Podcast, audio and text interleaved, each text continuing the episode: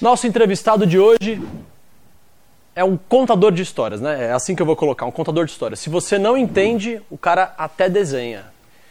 De roteirista a quadrinista, quem sabe o que mais, né? Leandro Assis, seja muito bem-vindo aqui ao nosso papo. Papo quarentena, né? A gente está fazendo uma série de, de entrevistas assim, só na quarentena, porque o pessoal não consegue sair de casa. Mas no seu caso, você está bem longe, né, cara? É isso, é. No momento estou no Porto, estamos aqui há um tempinho já.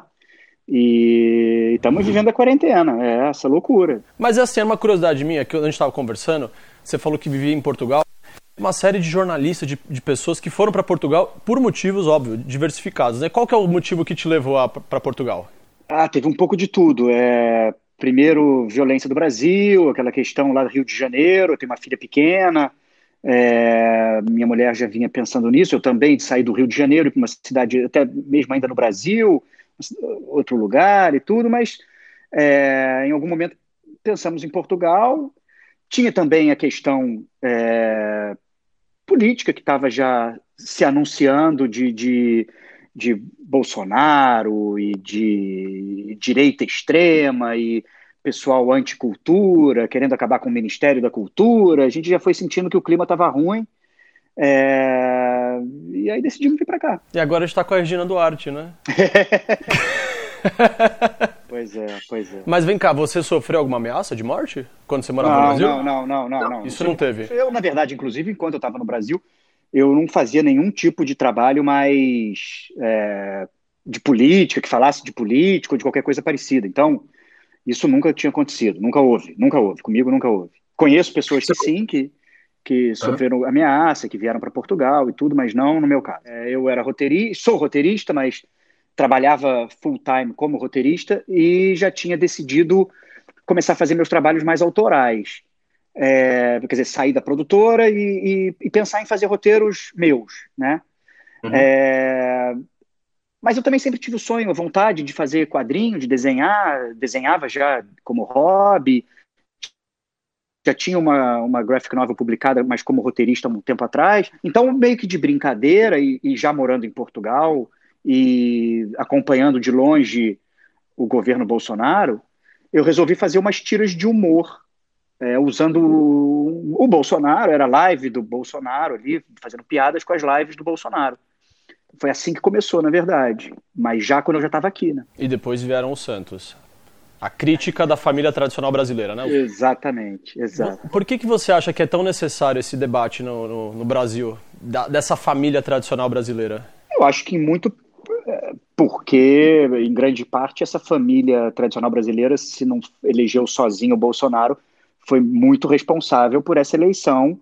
E, e, quer dizer, o Bolsonaro, na verdade, é uma consequência de um pensamento dessa família tradicional brasileira que é muito retrógrada, muito uh, intolerante, classicista, sexista. Você cresceu numa família assim? Ou você conheceu de perto alguma?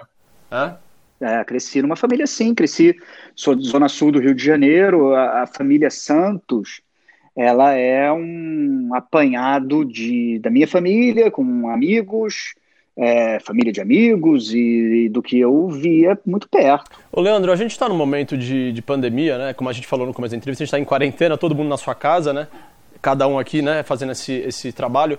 E a gente não deixa de trabalhar por causa disso, obviamente. Mas é, a gente sabe que toda pandemia ou momento crítico como esse afeta majoritariamente as classes menos favorecidas, né? É, e isso tende a piorar muito ainda, né? Porque muitos já vão parar de trabalhar, não vão ter renda, né? O governo prometeu uma, uma ajuda aí de 600 reais. Bom, eu não sei até que ponto isso, isso ajuda, né? Se de repente a pessoa não morre de fome, pelo menos, né? Mas, mas não sei. É, o que, que você acha que a gente pode esperar quando isso acabar? Eu não faço ideia. Eu, eu, eu, eu torço, tenho ouvido esse tipo de comentário é, de que esse vai ser um momento de virada, vai ser um momento de repensar muito do que é o mundo, do que é o capitalismo, do que é uma série de coisas.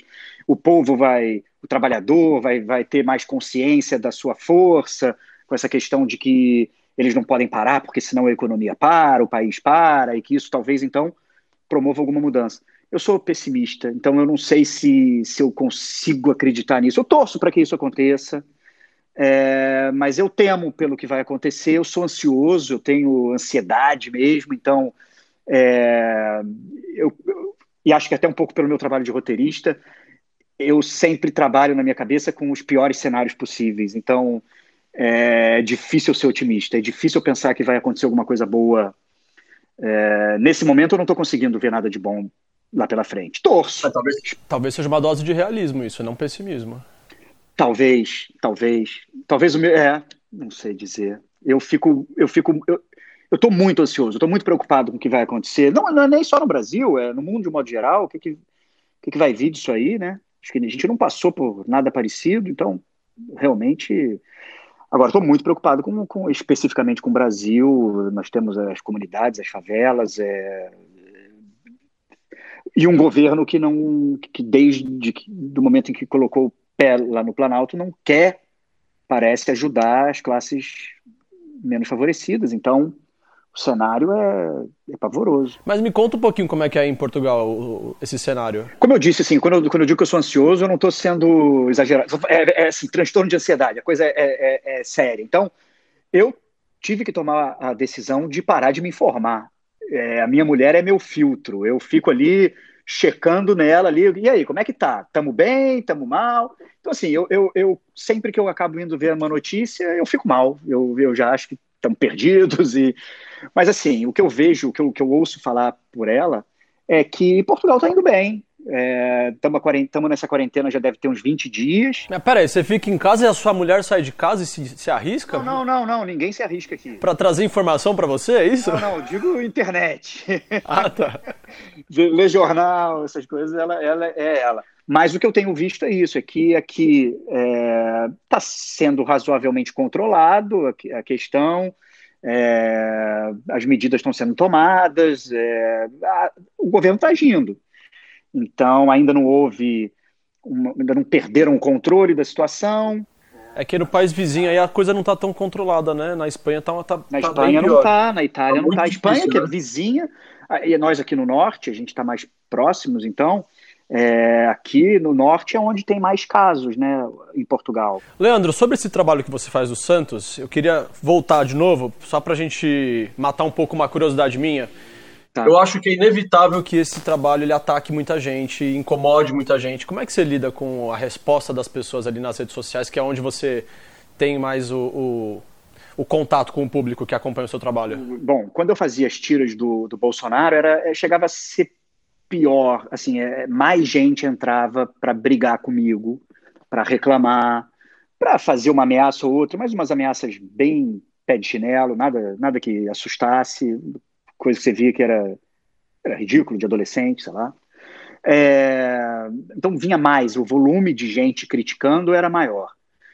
É, quando mudou para o Santos, menos, no começo, o Santos, a série era chamada Os Bolsominions, porque a ideia inicial era realmente retratar uma família que votou no Bolsonaro, e mais do que ter votado no Bolsonaro, porque acho que tem essa distinção em quem votou no Bolsonaro e quem chega a ser bolsominion, né? E qual que é essa distinção? Como é que você faz essa distinção? Eu acho que, eu acho que por mais que, que todos de, devessem saber quem era o Bolsonaro, muita gente entrou naquela de votar porque tinha o Guedes, entrou em votar porque era, acima de tudo, anti-PT, e, não era necessariamente um defensor das ideias do Bolsonaro, e tem os que não, que, que realmente chamam ele de mito e que realmente defendem o que ele diz. Incondicionalmente. Incondicionalmente. Então, assim, na minha a, a ideia inicial era retratar uma família carioca, de, ou pelo menos que tivesse ali, o núcleo fosse bolsominion. É, à medida que, que, que eu fui fazendo as duas, três primeiras tiras, eu comecei a ver que era um pouco mais do que isso a série. A série não precisava ser só sobre isso, porque, na verdade, dava para falar sobre injustiça social, dava para falar sobre racismo, dava para falar sobre muito mais coisa. E aí, manter o, o, o título Os Bolsominions é, ia atrapalhar, porque daí, nesse começo, muita gente vinha reclamar exclusivamente por causa do título. Porque alegavam que nem todo mundo que votou em Bolsonaro era racista, ou etc. Bom, e eu não queria entrar nessa discussão. Então, troquei o título para o Santos e segui a série. Então, nesse momento, menos gente entra, é, não entram bolsominions necessariamente para defender Bolsonaro ou qualquer coisa assim, mas continuam entrando os racistas ou até mesmo aqueles que simplesmente não enxergam o racismo porque estão. Estão numa bolha, né? E, e porque reproduzem ali aquele pensamento, porque não, não conseguiram ainda, talvez, se distanciar o suficiente para enxergar que muito, muito comportamento do branco, da classe da elite, classe média alta, reforça racismo, reforça sexismo, misoginia, machismo. Então, é, eu diria que, que hoje no Santos a, a, quantidade de haters diminuiu. Porque você bloqueia os caras? Não, porque, porque na verdade, quando, não, quando eu não sou é, declaradamente contra o Bolsonaro na tira, não aparece muito hater. Se eu falar mal do Bolsonaro. Quando é mais sutil, aí o pessoal aceita melhor. O pessoal aceita melhor. Algumas pessoas, inclusive, que votaram no Bolsonaro, daí entram na tira, entram lá para comentar e falam: pô, olha, eu não concordo com que com seu com, a, com a sua o seu pensamento político, mas a sua tira faz sentido, isso está certo, é assim mesmo, isso acontece, uhum. eu sei que é assim, tem que melhorar. Eu mesmo já estou melhorando, estou mudando. Mas quando eu batia no Bolsonaro, quando eu chamava a tira, essa tira atual de hoje, Bolsominions, aí vinha hater mesmo, vinha, vinha para xingar, vinha para brigar. E eu, eu sou. Eu, tenho, eu, eu gosto dessa interação, eu gosto de conversar com quem elogia e com quem reclama.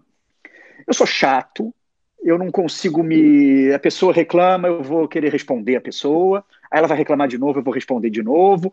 Eu não largo o osso da discussão. Eu vi que tem algumas tirinhas suas que você até comentou em, em algumas postagens que o Instagram ele re removeu. É uma espécie de censura, mas o que, que aconteceu? Você, você tem alguma ideia do que aconteceu? É censura. Mas é censura por quê? Você não pode ter discurso de ódio, você não pode ter discurso preconceituoso. Tem uma série ali de violência. Então, é, uma pessoa lê uma tira e entende que ali há discurso de ódio, ela denuncia a tira. A outra maneira disso acontecer é o Instagram, o próprio Instagram considerar que a sua tira é contra as diretrizes dele e remover. Eu entendo que tem que ter seus critérios, eu entendo que eles têm que combater discursos de ódio, eles têm que fazer isso, não tem, óbvio que tem. Eu até aceito que nas tiras do Bolsonaro anterior, na série anterior, eu fazia algumas piadas bastante agressivas, bastante violentas até, num espírito meio de desenho animado, meio que, né, South Park, para quem não conhece, tinha um personagem que em todo episódio ele morria, mas voltava no episódio seguinte. Ele não morria de fato, mas tinha a morte dele em todo episódio. Mas o, o discurso de ódio é o que você falou, você matar um presidente, por mais que a gente não goste dele, é uma coisa também muito radical, né? Claro que é, e eu, por isso que eu digo, nessa tira do, do, do Bolsonaro, a censura não me doía tanto. Na uhum. tira, na, na, série do Santos, que é uma série comple completamente contra preconceito, é, tem uma dificuldade do Instagram de lidar. Às vezes, para você denunciar violência doméstica, você vai mostrar uma cena de violência doméstica. Mas o seu senti o sentido da, da, da, do recado final é contrário à violência doméstica. Então, não é uma defesa da violência doméstica. Então, você não pode, no meu entender, censurar uma tira, uma série, um, que tenha uma cena mais forte é, se o discurso dela é contra essa violência. Você falou que você não acompanha muito o noticiário, você está saindo um pouquinho, né? Tá no seu isolamento também de informação. Aí eu queria fazer uma pergunta para você. Eu acho que deve estar no meio disso aí, mas enfim, mandaram perguntar que a roteirista fez aqui a pergunta, então é, você está acompanhando o Big Brother no Brasil? Não tô, não tô. Eu sei que o Babu Santana tá lá no, é. no Big Brother, sou fã dele, é, ele fez aquele filme Estômago, que eu, quando dava aula de roteiro, usava, Excelente. Como, usava muito como nas minhas aulas. É, então, assim, tô torcendo para que ele. Não sei se ele ainda está na, na, casa lá, mas tô torcendo. Ele está, ele está. E essa entrevista nossa, ela tá indo ao, ao ar num dia em que eu acho que o programa está para acabar já, já vai ser de repente a final do programa. Mas é, a gente está viajando no tempo, olha só, Leandro. Ah, okay. Estamos viajando no tempo aqui. Mas existe uma questão de racismo estrutural ali no Big Brother. Eu acho que você também já ouviu falar desse debate, né? Tiveram dois personagens ali, e o Babu é um deles, foram excluídos ali socialmente dentro da casa. Isso aconteceu ano passado também, né? Teve um outro grupo ali que queria discutir essa questão do racismo, a questão do, do machismo, e usou realmente o Big Brother como, como um palanque para esse debate. Só que no ano passado, o Thiago Leifert, ele parece que ele deu uma bronca em alguns participantes ali por causa disso, né? Por causa do, do ato de, de ser palestrinha. Não sei se você é familiarizado com essa expressão, que o cara que fala muito, ele quer também ficar explicando tudo. Sim. Eu estou fazendo agora, inclusive, né? Eu sou também, então. E... Olha, eu, eu, eu, não vou saber dizer, não vou saber dizer agora é, o que eu. Tá muito boa essa edição, viu, Leandro? Tá muito boa. Mas é, o que eu tenho acompanhado é isso. As pessoas estão tão, é, pedindo para eu fazer tira sobre. Eu, eu, não posso, eu não sei o que está acontecendo direito. É, eu, eu, gostaria de estar acompanhando por, por, tudo que eu tenho ouvido falar.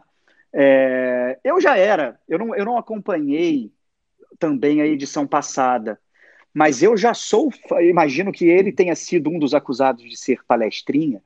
Eu sou fã do Rodrigo França, que estava, se não me engano, na, na, na edição anterior.